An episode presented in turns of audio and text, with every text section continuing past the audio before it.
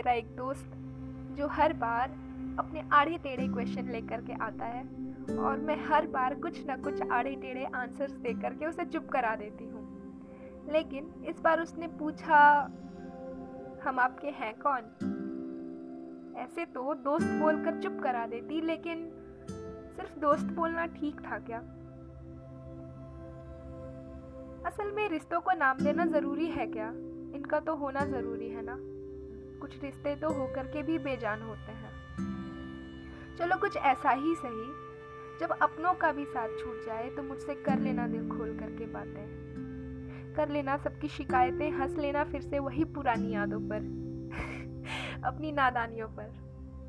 जब थक जाओ दुनिया को समझाते समझाते खुद को, तब चलेंगे हम समंदर के लहरों के पास, जब सारी दुनिया पीछे छूट जाएगी। जब खो जाओगे इस भीड़ में तो हो जाएँगे हम गुम कहीं, और ढूंढ लेंगे तुमको तुमसे।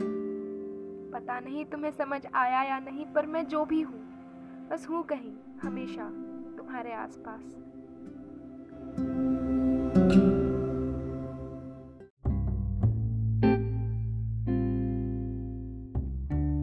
अच्छा आज शाम फ्री हो क्या?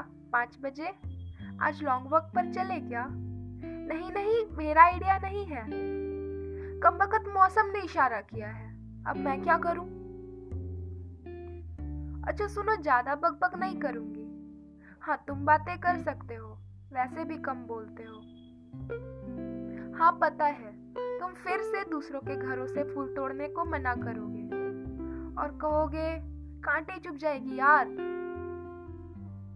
अच्छा छोड़ो, और फिर हम लाल टोपी वाले भैया के पास चलेंगे। वो चाय अच्छी बनाते हैं ना? अरे घबराओ नहीं, इस बार मेरी चाय ठंडी नहीं होगी। तुम्हें देखते देखते तुम हो ही इतने प्यारे। और फिर हम ढेर सारी बातें करेंगे, ढेर सारी। अपनों के साथ वक्त बिताने में कितना सुकून मिलता है ना? तुमने ही तो सिखाया है। अच्छा सुनो ना फ्री हो क्या शाम पाँच बजे?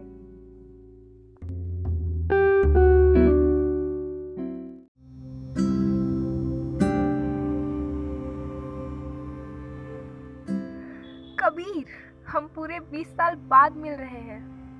कैसे हो? ठीक हो ना? हम सोलमेट्स हैं। फिर भी कितना अजनबी सा लग रहा है। कैसे ना लगे? पूरे बीस साल हम दोनों अपनी ही कहानियाँ बोल रहे थे।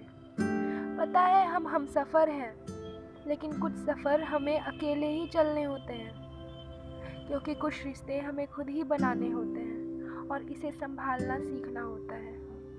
देखो ना, आज हम दोनों घबराए हुए हैं, क्योंकि अब कुछ दूर साथ चलने के बाद हम अजनबी तो नहीं रहेंगे ना। अब दूर तक चलना है तो बातें भी करनी होगी। अब तुम सोच रहे होगे कि मैं तुम्हें ये लेटर में लिखकर क्यों बता रही हूँ? तो कबीर, मिलने से पहले तुम्हें मुझे जानना ज़रूरी है। मुझे अपने सफ़र में साथ ले जाने, ले जाना है या नहीं, ये कहानी ही तय करेगी, क्योंकि इस कहानी का आखिरी पन्ना बताएगा कि मैं आज क्या हूँ। कबीर, हम हर पन्ने में बदलते हैं। और मेरी कहानी का आखिरी पन्ना में मैं हूँ जिसको इस बीस साल के सफ़र ने बनाया है। कबीर कहानी सुनने से पहले ये जान लो कि शायद तुम्हें मैं किसी पन्ने में मासूम लगूं, किसी में बुरी किसी में अच्छी किसी में समझदार तो किसी में ना समझ कुछ किरदार ऐसे भी आएँगे जो शायद तुम्हें बहुत अच्छे लगे। पर शायद कुछ मायूस कर दे तो अब आगे की देखने से पहले, एक बार चलो, मुड़कर साथ जीते हैं, तुम्हारी और मेरी ज़िंदगी, एक बार फिर से। तुम मेरे किसी पन्ने का हिस्सा तो नहीं थे, लेकिन मैंने आज, कल और हमेशा तुम्हें हर अक्षर, हर लाइन और हर किरदार में ढूंढा है। तुम्हें तुम्हारे लिबास पहने कई रहते हैं, पर तुम्हारे होने का सुकून नहीं दे पाते।